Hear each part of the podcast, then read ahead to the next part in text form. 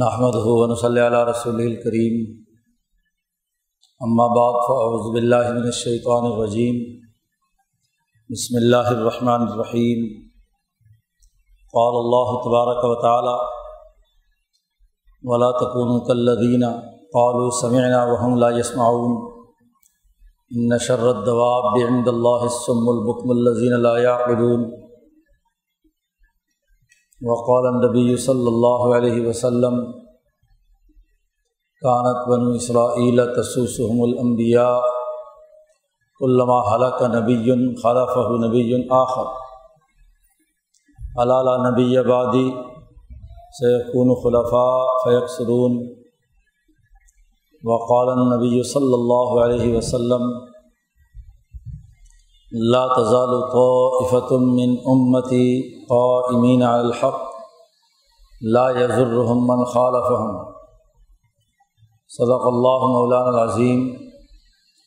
وصدق رسولہ النبی الکریم۔ معزز دوستو، کتاب مقدس قرآن حکیم انسانی زندگی کے تمام پہلوؤں پر ہماری رہنمائی کرتا ہے۔ انسانیت میں جتنے ممکنہ امراض اور خرابیاں پائی جاتی ہیں، قرآن حکیم نے ان کی نشاندہی کی ہے اور انہیں دور کرنے کے لیے تعلیم و تربیت کا اہتمام کیا ہے۔ تربیت کا مطلب یہی ہوتا ہے کہ اپنے نقائص اور کمزوریوں کو سمجھا جائے اور انہیں دور کرنے کی طرف متوجہ ہو، حد سے بڑی ہوئی خواہشات تقاضے ختم کیے جائیں اور جو انسانیت کا اصل تقاضا ہے، اللہ تبارک و تعالیٰ کو انسانیت سے جو کچھ مطلوب ہے اس طرح کے رویے، اس طرح کے اخلاق اور کردار اپنے متعین کیے جائیں۔ کتاب مقدس قرآن حکیم نے اس حوالے سے انسانیت کو بڑی جامع رہنمائی دی ہے،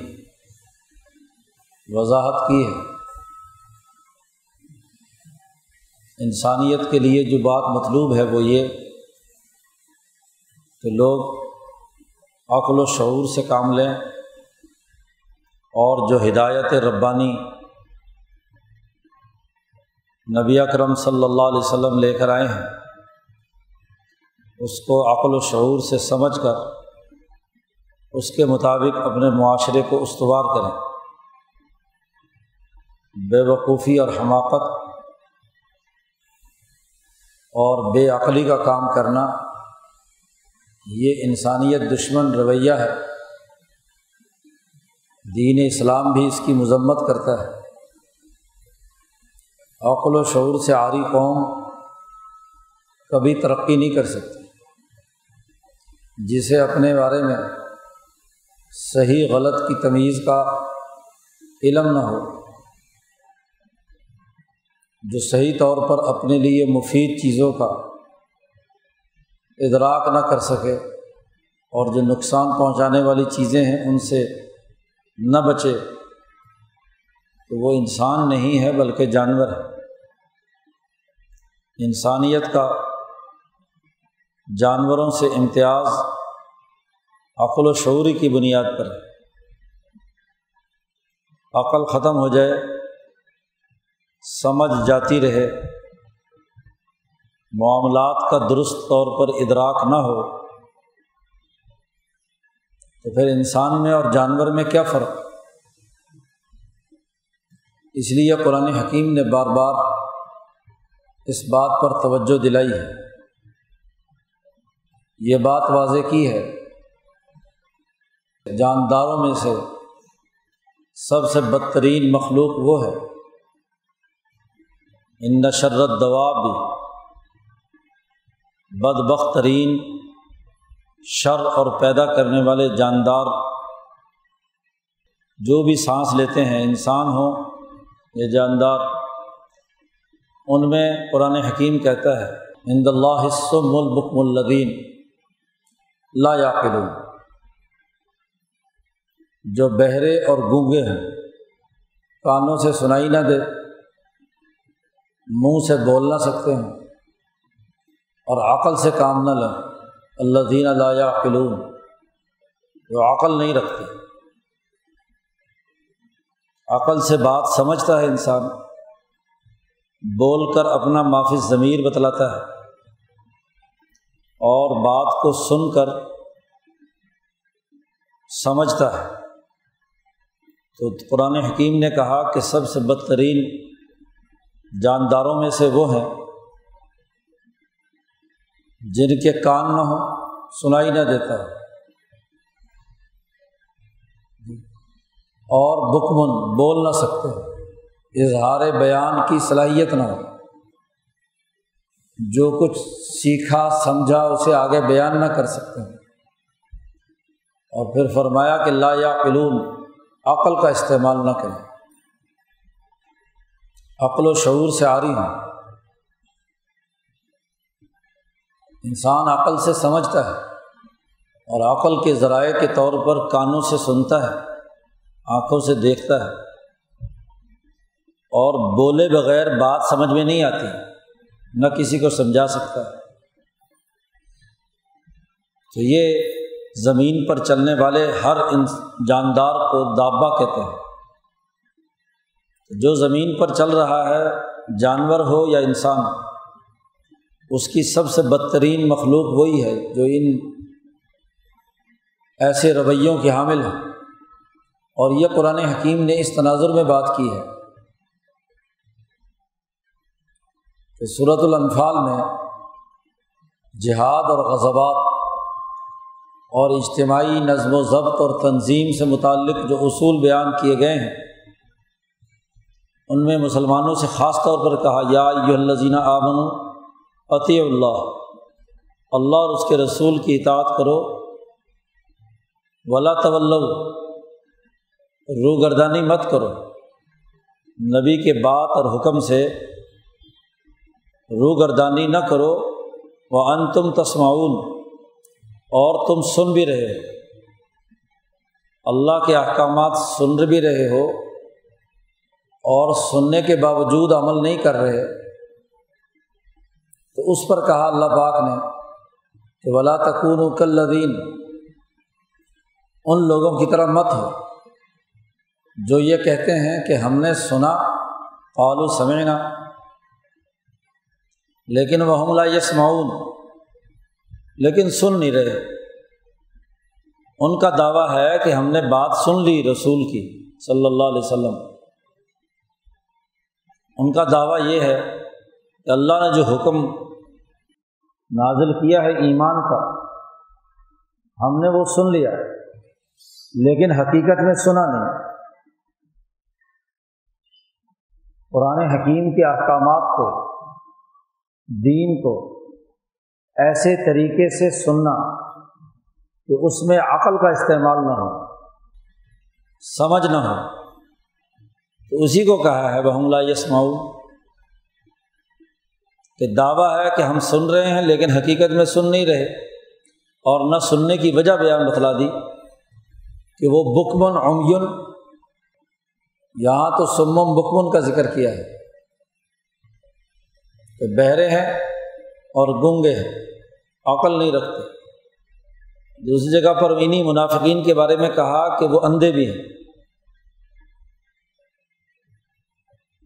آنکھوں سے دیکھ کر انسان چیزوں کا مشاہدہ کرتا ہے، کانوں سے سن کر اس بات کا ادراک کرتا ہے، اور عقل سے سمجھتا ہے۔ علم کے یہ تین ہی ذرائع ہیں۔ قرآن بار بار یہ بات کہتا ہے کہ ان تینوں ذرائع سے جو علم آئے وہ صحیح اور درست ہے۔ سماعت سے کچھ سنا، آنکھوں سے کچھ دیکھا، ذہن سے، عقل سے کچھ سمجھا، تو تینوں چیزیں ناکارہ ہو جائیں تو حقیقت میں نہ وہ نہ سننا ہے، نہ ماننا ہے، اور نہ اطاعت کرنا ہے۔ قرآن حکیم نے 1400 سال پہلے منافقین کا خاص طور پر تذکرہ کیا اور ایمان والی جماعتوں کو کہا کہ دیکھو تم منافقین کی طرح مت بننا، لا تکونوا کالذین قالوا سمعنا وہم لا یسمعون۔ غزوہ بدر کے موقع پر جن منافقین کے جو رویے سامنے آئے، پھر غزوہ احد کے موقع پر جو انہوں نے ڈسپلن کی خلاف ورزی کی، بظاہر ایمان کے دعوے دار رہے، سننے کا اعلان کیا کہ ہم نے بات سن لی لیکن اطاعت نہیں کی، اس کے مطابق کردار ادا نہیں کیا، طاغوت اور دشمن کے مقابلے میں جدوجہد اور کوشش نہیں کی، سرمایہ پرستی کے مرض کو نہیں سمجھا، اس کا مقابلہ کرنے کے لیے کوئی کردار ادا نہیں کیا، تو یہ ایسے ہی ہے کہ لا یسمعون، کہ سنا انسنا کر دیا۔ ایک آدمی کسی ہدایت پر عمل نہیں کر رہا، دراصل وہ بات کو سنی انسنی کر رہا ہے، وہ اس پر عمل نہیں کرنا چاہتا، منافقت کا کام کر رہا ہے۔ تو قرآن حکیم نے سینکڑوں آیات میں نفاق کے مرض کی نشاندہی کی ہے، خاص طور پر منافقانہ وہ رویے جن کا بڑا گہرا تعلق انسان کے اعمال کے ساتھ ہے۔ منافقت کا تعلق ہی کیا ہے؟ عمل سے ہے۔ انسان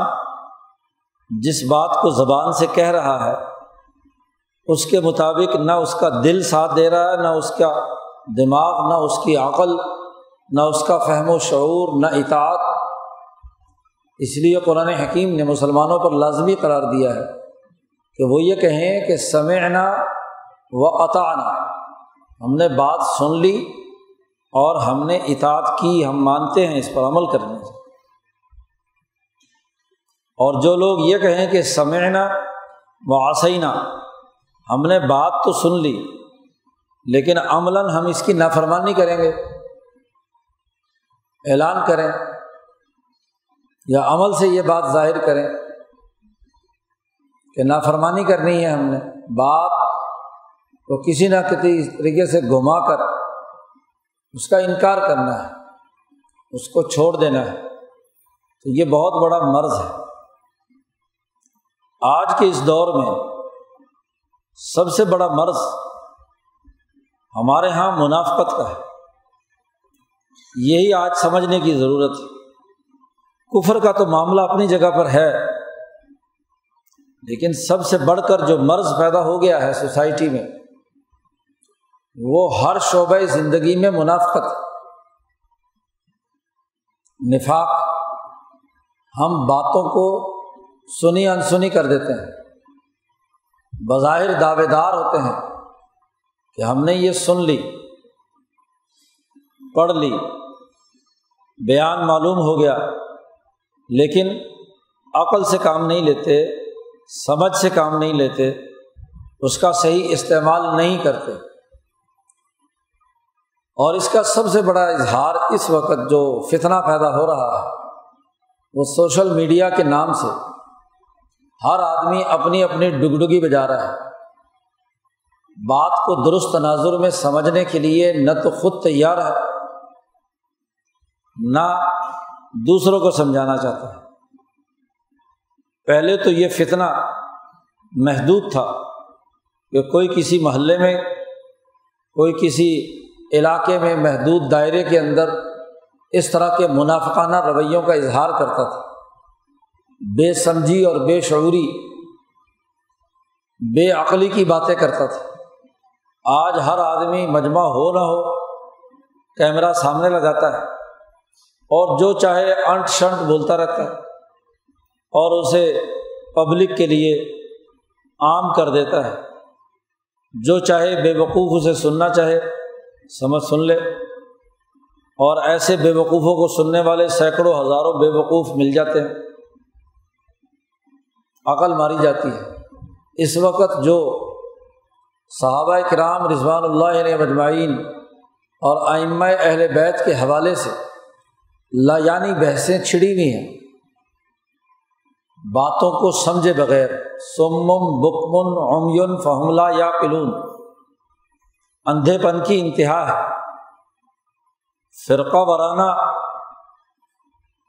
ماحول پیدا کر کے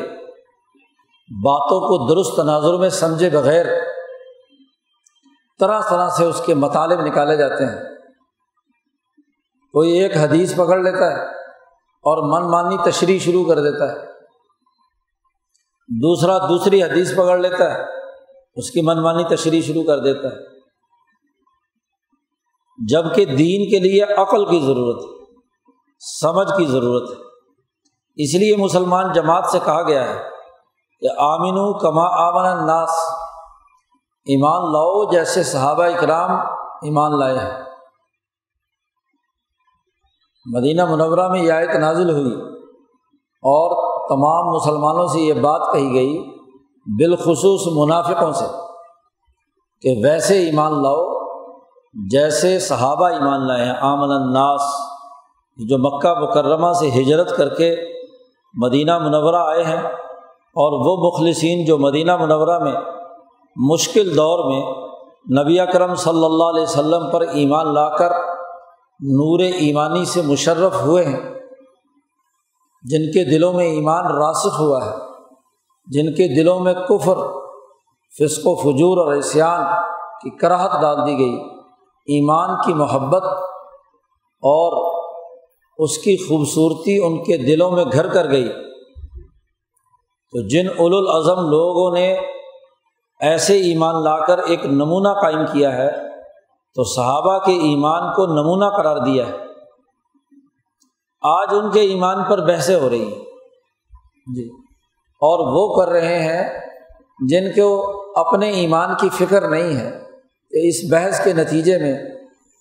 ان کا اپنا کیا معاملہ ہو، ان کے ایمان کی نوعیت کیا ہے۔ آج پیمائش کی جا رہی ہے حضرت علی المرتضیٰ رضی اللہ تعالیٰ عنہ اور ائمہ اہل بیت کے ایمان کی، آج پیمائش کی جا رہی ہے حضرت امیر معاویہ رضی اللہ تعالیٰ عنہ کے ایمان کی، کہ ان کے ایمان کی نوعیت کیا تھی۔ اچھے بھلے اپنے آپ کو عالم کہنے والے بزرگوں کے ساتھ نسبت رکھنے والے لوگ انتہا پسندی سے ایسے دوچار ہوئے ہیں کہ بڑے بڑے جلیل القدر صحابہ کے حوالے سے زبان درازی کر رہے ہیں۔ اس کا نتیجہ کیا ہے کہ خود تو ڈوبے ہیں، خود تو گمراہی کی وادی میں گرے ہیں، تو دوسرے انسانوں کو بھی گمراہ کرنے کے لیے آیات اور احادیث کے غلط مفاہیم بیان کر رہے ہیں۔ دیکھیے امام شاہ ولی اللہ فرماتے ہیں کہ صحابہ کرام از خود ہدایت یافتہ نہیں تھے، کوئی بھی انسان۔ صحابہ کے ایمان کی بنیاد حضور اقدس صلی اللہ علیہ وسلم کا مقدس، آپ کی ذات گرامی ہے، نفس قدسیہ ہے، آپ کی روح مبارک ہے، آپ کی ہمت اور جرأت ہے کہ اللہ نے آپ کے قلب کو ایمان کا مرکز بنایا، اور آپ صلی اللہ علیہ وسلم کی صحبت کی تاثیر سے صحابہ رضوان اللہ علیہ اجمعین میں گرد و پیش میں مولوگ جس نے بھی حضور کو ایمان کی حالت میں دیکھ لیا، نبی اکرم صلی اللہ علیہ وسلم کے قوی نفس کی تاثیر صحابہ کے قلوب کے اندر منتقل ہو گئی۔ جب از خود انسانیت رہنمائی کے خود قابل نہیں تھی، اور نبی اکرم صلی اللہ علیہ وسلم کی نفس قدسیہ سے انہوں نے فیضان حاصل کیا ہے اور ہدایت حاصل ہے۔ قرآن حکیم نے فرمایا انک لتہدی الی صراط مستقیم، بے شک آپ ہی لوگوں کو سیدھے راستے کی ہدایت دینے والے ہیں۔ یعنی اگر حضور صلی اللہ علیہ وسلم تشریف نہ لاتے تو دنیا میں کوئی انسان از خود ایمان والا نہ ہوتا۔ تو ہر صحابی کے قلب میں جو ایمان منتقل ہوا ہے وہ نبی اکرم صلی اللہ علیہ وسلم کی صحبت اور آپ کی تربیت سے ہوا ہے۔ اور جب بھی کوئی استاد شاگردوں کو تربیت دیتا ہے تو تربیت کے دوران جس انسان میں جس طرح کی کوئی کمی یا کجی محسوس کرتا ہے استاد کا کام ہے اسے تنبیہ کرنا اور اس کو درست راستے پر لانا۔ تو یہ انبیاء علیہ السلام کا بنیادی کام ہے کہ انسانوں میں جو از خود ہدایت یافتہ نہیں تھے ان سے نبی اکرم صلی اللہ علیہ وسلم نے جو کوئی کمی محسوس کی تو کوئی جملہ ارشاد فرما دیا، ہدایت دی، تربیت یافتہ بنایا۔ اور جس جس صحابی کے قلب پر حضور کی توجہ وارد ہو گئی وہ ایمان سے نہال ہو گیا، ان پر ایمان ان کو حاصل ہو گیا۔ اب یہ جو 1,00,000 سے زائد کے قریب صحابہ اکرام تقریباً کم و بیش ہیں، ان کے قلوب پر حضور کی نظر اور توجہ پڑی اور اس توجہ نے انسانوں کو اللہ کے ساتھ جوڑ دیا، نور ایمان ان کے اندر بھر دیا، صحابہ کی تربیت فرما دی۔ مزاجوں کے اختلاف کی وجہ سے جس کا جیسا مزاج تھا اس کی تربیت ویسے ہوگی، سب لوگوں کو ایک ہی لاٹھی سے ہانکا نہیں جاتا، لیکن تربیت کے دوران جو باتیں ہوتی ہیں وہ اہم نہیں ہوتی۔ آپ جب جو بھی انسان کسی جگہ پڑھتا پڑھاتا ہے، کسی کالج میں، یونیورسٹی میں، مدرسے میں، مسجد میں، تو پڑھنے کے دوران چونکہ ہم سیکھ رہے ہوتے ہیں، غلطیاں ہوتی ہیں، استاذ ڈانٹ ڈپٹ کرتا ہے، کوئی تنبیہ کرتا ہے، اس کا مقصد اسے سیدھے راستے پر لانا ہوتا ہے۔ اور جو لوگ اس تنبیہ کو قبول کر کے صحیح طور پر اس علم کو حاصل کر لیتے ہیں تو کیا اس کے عالم بن جانے کے بعد اس بات کا مذاق اڑانے کی اجازت ہے کہ جی فلانے وقت میں استاذ نے فلانے کو کیا ہے برا بھلا کہا تھا، یا فلانے کو ڈنڈے پڑے تھے، فلانے کو مار پڑی تھی، فلانا مرغا بنا تھا، فلانے کے لیے یہ ہوا تھا، یہ جملہ استعمال کیا تھا۔ تو استاذ کو ہر طرح کا حق حاصل ہوتا ہے۔ اب تربیت حاصل کر لی تو بسا اوقات ڈنڈے کھانے والے آگے نکل جاتے ہیں، اور جو اس وقت بڑا شریف بن کر سمجھ رہا ہوتا ہے اس میں وہ اہلیت اور صلاحیت نہیں ہوتی کہ بات تو سمجھ لی لیکن آئندہ اس علم کے فروغ کے لیے اس کا کوئی کردار نہیں ہوتا یا کم درجے کا ہوتا ہے۔ تو تربیت اور تعلیم بڑی بنیادی اور اہم بات ہے، اور جس فرد میں جس چیز کی کمی ہوتی ہے اس کے مطابق اس کو نبی اکرم صلی اللہ علیہ وسلم نے رہنمائی دی۔ جی حضرت امیر معاویہ رضی اللہ تعالیٰ عنہ کے بارے میں حضور صلی اللہ علیہ وسلم نے فرمایا، اللہم فقہہ فی الدین، اے اللہ اس کو دین میں سمجھ عطا فرما دے۔ حضرت علی رضی اللہ تعالیٰ عنہ کے بارے میں فرمایا کہ من کنت مولاہ فعلی مولاہ، ولایت کا اعلیٰ مقام پر فائز کرنے کے لیے، اللہ سے محبت اور تعلق کے لیے یہ جملہ ارشاد فرمایا کہ بہادری اور دلیری تو بہت اونچے درجے کی ہے، اور اس میں جو ولایت اور اللہ سے تعلق کا عنصر ہے اس کی بات نبی اکرم صلی اللہ علیہ وسلم نے واضح کر دی۔ ابو ذر غفاری سے فرمایا کہ لا تسل الامارہ، تو حکمرانی کی کبھی خواہش نہ کرنا، کیونکہ انکا ضعیف، تم کمزور آدمی ہو، تم یہ حکمرانی یا امارت یا کوئی گورنر شپ تم نہیں سنبھال سکتے۔ تو جس میں جس درجے کی صلاحیت اور استعداد تھی اس کے بارے میں وہ بات فرما دی۔ حضرت اسامہ ابن زید کے بارے میں فرمایا، انہ کان خلیقا للامارہ، کہ یہ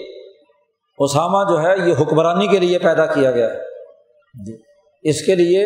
اس میں اعلیٰ درجے کی صلاحیت پائی جاتی ہے۔ تو ہر فرد میں اس کے مطابق نبی اکرم صلی اللہ علیہ وسلم نے بات بھی ارشاد فرمائی اور اس کی رہنمائی کی، اور جو بھی صحابہ اکرام جن سے اللہ نے کام لیا ہے، جنہوں نے انسانیت کی رہنمائی کی ہے، تمام صحابہ اکرام تو کلہم عدول، خود حضور نے فرما دیا کہ میرے تربیت یافتہ تمام صحابہ وہ عدل و انصاف کے خوگر ہیں، انہوں نے تمام نے تربیت حاصل کر لی، وہ عدل و انصاف کا مرکز ہیں، کبھی ظلم اور نا انصافی کو پسند نہیں کریں گے۔ تو گواہی دے دی، سند بھی جاری کر دی، تعلیم دینے کے بعد، تربیت دینے کے بعد فرما دیا کہ تمام صحابہ کلہم عدول، تمام کی تمام عدل، بِأَيِّهِمْ اقْتَدَیْتُمْ اِہْتَدَیْتُمْ، جس کی بھی تم اقتدا کر لو گے تم ہدایت پا جاؤ گے صحیح راستے پر، کیونکہ کوئی صحابی جان بوجھ کر کبھی بھی کسی کو غلط راستے پر نہیں ڈال سکتا۔ اس کی فطرت میں نبی اکرم صلی اللہ علیہ وسلم کی صحبت سے نور ایمان اتنا راسخ ہو گیا کہ وہ نور ایمان ان کے قلب کی طبیعت کے ساتھ ایسا مکس ہو گیا کہ جو جذبہ، جو داعیہ، جو ارادہ، جو عزم ان کے قلب میں پیدا ہوگا وہ برحق ہوگا، اس میں کسی قسم کی کمی اور نقص نہیں ہوگا۔ تو پوری جماعت کی اجتماعیت یہ ہے بنیاد۔ اور پھر جب صحابہ کو کہہ دیا کہ لا تکونوا کالذین قالوا سمعنا وہم لا یسمعون، ان لوگوں کی طرح مت ہونا جو یہ کہتے ہیں کہ ہم نے بات سن لی اور حقیقت میں سنی نہیں ہے۔ تو منافقین سے جدا الگ سے ایک امتیازی خصوصیات کے حامل صحابہ کرام کی خصوصیت واضح کر دی قرآن حکیم نے، کہ یہ ان کی جو بنیادی خصوصیت ہے وہ یہ کہ یہ انہوں نے اچھی طرح بات سنی اور اس پر عمل کیا، اطاعت کی۔ اب ان کے ایمان کے بارے میں یہاں بحثیں کرنا یہ انتہائی غلط بات ہے، یہ عقل سے عاری بات ہے۔ اب آج جو لوگ اصل میں گونگے ہیں، بہرے ہیں اور عقل کا استعمال نہیں کرتے، تو ان کے بارے میں قرآن نے کہا یہ بدترین مخلوق ہے دنیا میں۔ اب آپ دیکھیے منافقوں کے بارے میں یہ جملہ فرمایا، کیا عبداللہ ابن ابی جو منافقین کا سربراہ تھا، کیا واقعی کیا ہے بہرا تھا، اسے سنائی نہیں دیتا تھا؟ نہیں، سنائی دیتا تھا۔ کیا وہ بالکل گنگا تھا کہ بولتا نہیں تھا؟ بولتا تھا، اور زبان بڑی کینچی کی طرح چلتی تھی نبی اکرم صلی اللہ علیہ وسلم کے خلاف اور صحابہ کے خلاف۔ جی، کیا عقل سے عاری تھا؟ نہیں، عقل اس کے پاس تھی، عقل کا استعمال کرتا تھا، لیکن یہ تینوں ذرائع علم شیطانی تقاضے سے کام کرتے تھے کہ جو قلب کے اوپر شیطان مسلط تھا، ہاں جی، جو کفر کی حالت اور منافقت کی حالت اس پر طاری تھی، اس منافقت کی بنیاد پر ان کی زبان چر چر چلتی ہے، اس کے کان ذرا سی آہٹ کو بھی کیا ہے سن لیتے ہیں، اتنی حساسیت ہے شیطانی نقطہ نظر سے۔ ان کی عقل بڑی دور تک اور دیر تک چیزوں کو دیکھتی ہے، بہت دور تک چیزوں کو وہ پہچان لیتا تھا، لیکن شیطانی نقطہ نظر سے، کوئی سازش اور تدبیر کے نقطہ نظر سے، فساد پیدا کرنے کے حوالے سے اس کی عقل اور شعور اور اس کی باقی تمام چیزیں استعمال میں آتی تھیں۔ لیکن قرآن پاک نے اسے کیا کہا کہ جو وہ سمم بھی ہے، بکمن بھی ہے، لا یعقلون بھی ہے۔ آج بھی ایسے ہی اندھے، ایسے ہی بہرے، ایسے ہی بے عقل لوگ سوشل میڈیا پر اپنے اپنی ممبروں پر بیٹھ کر یا اپنے اپنی کرسیوں پہ بیٹھ کر اپنے پروگرام ریکارڈ کراتے ہیں اور لا یعنی باتیں صحابہ کے بارے میں، اولیاء اللہ کے بارے میں، علماء ربانیین کے بارے میں، دین اسلام کی تعلیمات کے بارے میں طرح طرح کی باتیں کرتے ہیں۔ اندھے ہیں، دل کے، کانوں کے بہرے ہیں اور زبان سے گونگے ہیں کہ حق بات ان کی زبان سے نہیں نکلتی، عقل سے فارغ ہیں، سمجھ سلب ہو چکی ہے اور اس کا دائرہ بڑا وسیع ہے۔ حکومت کے ایوانوں میں بھی ایسے اندھے، بہرے اور بے عقل ملیں گے کہ جو سرمایہ داری نظام کی جغالی کرتے ہیں، وہاں سے جو پروگرام آئے فرقہ واریت کا، سیاست میں انتشار پیدا کرنے کا، ملک کو غیر مستحکم کرنے کا، اس کے لیے کردار ادا کرتے ہیں۔ ایسے اندھے بہرے آپ کو بازاروں میں بھی ملیں گے، مسجدوں میں بھی ملیں گے، سکولوں، کالجوں، یونیورسٹیوں میں بھی ملیں گے۔ ایسے ہی آپ کی سوسائٹی میں جتنے مافیاز ہیں، بالخصوص معاشی میدان میں سرمایہ داروں کی اندھی تقلید کرنے والے سرمایہ پرست، جو انسانیت کا خون نچوڑتے اور ظلم و ستم کا بازار گرم کرتے ہیں، آپ کو وہاں بھی ملیں گے۔ قرآن سنتے ہیں لیکن وَهُمْ لَا يَسْمَعُونَ۔ قرآن کہتا ہے سود خوری حرام ہے، اللہ اور اس کے رسول سے اعلان جنگ ہے، لیکن لا يسمعون، نہیں سنتے، کہتے ہیں جی سود کے بغیر تو نظام ہی نہیں چلتا۔ سیاست میں کہا جائے کہ عدل و انصاف کی بنیاد پر قرآن کہتا ہے نظام چلایا جائے، امن و امان قائم کی جائے، تو کہتے ہیں جی سیاست تو اس کے بغیر چلتی نہیں کہ دوسرے کو تنگ کیا جائے، دوسرے کو بد امنی میں مبتلا کیا جائے، دوسرے کو پریشان کیا جائے، دوسرے کو خراب کر کے اپنے ساتھ جوڑا جائے۔ پہلے سیاستدان اپنے حلقے میں موجود بیچارے کسی غریب آدمی کی پٹائی کرواتا ہے اور پھر اس کو تھانے سے چھڑانے کے لیے خود ہی پہنچ جاتا ہے، کہتے ہیں اس کے بغیر سیاست نہیں ہوتی جی۔ ان کو حقیر نہ سمجھا جائے تو سیاست نہیں آگے چلتی، ووٹ آگے نہیں چلتا۔ اسی طریقے سے مذہبی رہنما بھی فرقوں کی بنیاد پر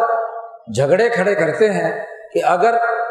سب لوگ ایک ہی بات کہیں گے تو میرے حصے کے جو نظر و نیاز دینے والے ہیں وہ کہیں بھاگ کر کسی دوسرے مولوی کے پاس نہ چلے جائیں، کسی دوسرے مسجد میں نہ چلے جائیں،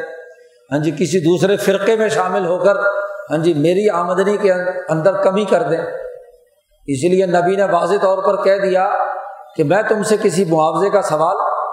دین کا کوئی معاوضہ لینا جائز نہیں ہے، کیونکہ معاوضہ لینا ہو تو پھر معاوضے کے چکر میں اپنے اپنے ہاں جی پٹھے پکڑنے پڑتے ہیں اور ان کو یہ انٹ شنٹ باتیں بتانی پڑتی ہیں، فرقہ واریت کی آگ بھڑکانی پڑتی ہے۔ تو عقل سے عاری، ہاں جی آنکھوں سے اندھے اور کانوں سے بہرے اور بات کو درست تناظر میں نہ سمجھنے والے آپ کو ہر میدان میں ملیں گے۔ منافقت کا یہ راج جو آج ہماری سوسائٹی میں ہے، اسی وجہ سے آج مسلمان دنیا میں ذلیل ہو رہا ہے، مسلمان کی اجتماعیت ٹوٹ رہی ہے، سرمایہ پرستی کا عفریت ہم پر مسلط ہے، ہر جگہ پہ منافقت پیدا ہی ہوتی ہے ان دو باتوں سے، سرمایہ پرستی سے اور جاہ پرستی سے۔ حکومت اور لیڈرشپ کا جو مرض ہے، چودراہٹ کا مرض ہے، سوشل میڈیا پر ہر آدمی بولنا چاہتا ہے کہ تاکہ میری لیڈری واضح ہو، جی میں رہنما بنوں، مذہب کا رہنما، سیاست کا رہنما۔ اور نہیں تو ایسے بیوقوف سیاست دان بھی ہیں کہ کسی ایک جرم کا ذکر آیا تو کہ جی موٹر وے ہم نے بنائی ہے، جرم کے ساتھ موٹر وے کے بنانے کا کیا تعلق ہے؟ سیاست چمکانے کا موقع اسی طریقے سے آتا ہے، تو ایسے کیا ہے؟ اس طرح کے بیوقوف اور عقل سے عاری لوگ جو ہیں وہ پارلیمنٹ میں بیٹھے ہوئے ہیں، اسمبلیوں میں بیٹھے ہوئے ہیں، اپنے مفادات کے لیے تو سارے کام کریں گے لیکن عقل کی بات ان کی زبان سے کبھی نہیں نکلے گی۔ تو یہ جو عقل مارک پارٹی ہے ہمارے معاشرے میں، خاص طور پر وہ قیادت اور لیڈرشپ، اس کی خرابی کے اثرات جو سوسائٹی پر مرتب ہو رہے ہیں وہ خوفناک ہے۔ اسی لیے حضرت عمر نے فرمایا کہ صنفان اذا صالحا صالح الناس، دو جماعتیں اگر درست ہو جائیں تو تمام لوگ درست ہو جائیں،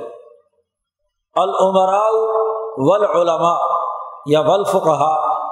کہ حکمران اور مذہبی رہنما یا کسی بھی شعبے کے اہل علم، علماء ہر علم، انجینئر، ڈاکٹر، پروفیسر، مولوی، پیر، مفتی، سارے شامل، جو بھی علم کا دعویٰ کرتے ہیں اپنے اپنے علم کی مہارت والے، یہ ٹھیک ہو جائیں اور صحیح علم دیں عقل اور شعور کی بنیاد پر، تو انسان ٹھیک ہو جائیں گے۔ اور اگر یہ دونوں طبقے خراب ہو جائیں، حکمران جاہ پرستی کی بنیاد پر اور اہل علم علم فروشی کر کے ڈیوائڈ اینڈ رول کی سیاست پیدا کر کے انسانوں کو غلط راستے پر ڈالیں، تو ان کی خرابی کے اثرات پوری سوسائٹی پر مرتب ہوتے ہیں۔ اللہ تبارک و تعالیٰ نے خاص طور پر ایسے گمراہ اور جاہل لیڈرشپ اور مذہبی رہنماؤں اور علم کے دعوے داروں سے بچنے کا حکم دیا ہے کہ ان سے بچو، ان سے دور رہو، یہ تمہارے لیے فتنہ ہے، آزمائش پیدا کرتے ہیں۔ تو بے عقل کے پیچھے چلیں گے تو بے عقلی پیدا ہوگی، گنگے کے پیچھے چلیں گے تو کسی جگہ پر ایسی جگہ پر لا کر مارے گا کہ جہاں پانی بھی نہیں دستیاب ہوگا، اندھے کے پیچھے چلیں گے تو کسی گڑھے میں ڈالے گا، جی بے عقل کے پیچھے چلیں گے تو جاہل کہیں نہ کہیں کسی ایسی جگہ پر تباہ و برباد کرے گا کہ جہاں عقل کا کوئی کام نہیں ہوگا۔ تو قرآن حکیم نے ان تمام چیزوں سے روک کر واضح طور پر کہا کہ مت ہو ان لوگوں کی طرح، جی ولا تکونوا کالذین قالوا سمعنا وہم لا یسمعون۔ تو آج قرآن بہت سنتے ہیں، واعظ بہت سنتے ہیں، تعلیم بہت ہے، لیکن اس تعلیم کا اثر یہ ہے کہ لا یسمعون، سنتے نہیں ہیں۔ تو توجہ سے سننا، اس کی اطاعت کرنا، باتوں کو عقل و شعور کی بنیاد پر سمجھنا، یہ مسلمان کی شان ہے، اور اپنے اس تقاضے کو سمجھ کر عمل درآمد کرنا، اسی سے قومیں، جماعتیں، معاشرے، سوسائٹیز ترقی کرتی ہیں۔ آج ہمیں زوال سے نکلنا ہے تو ان تمام شعور کی باتوں کو اپنانا اور اس کے مطابق کردار ادا کرنا، یہ آج کے دور کی ضرورت کو پورا کرنا، یہی دین کا تقاضا ہے۔ اللہ تعالیٰ ہمیں دین کو سمجھنے اور اس پر عمل کرنے کی توفیق عطا فرمائے۔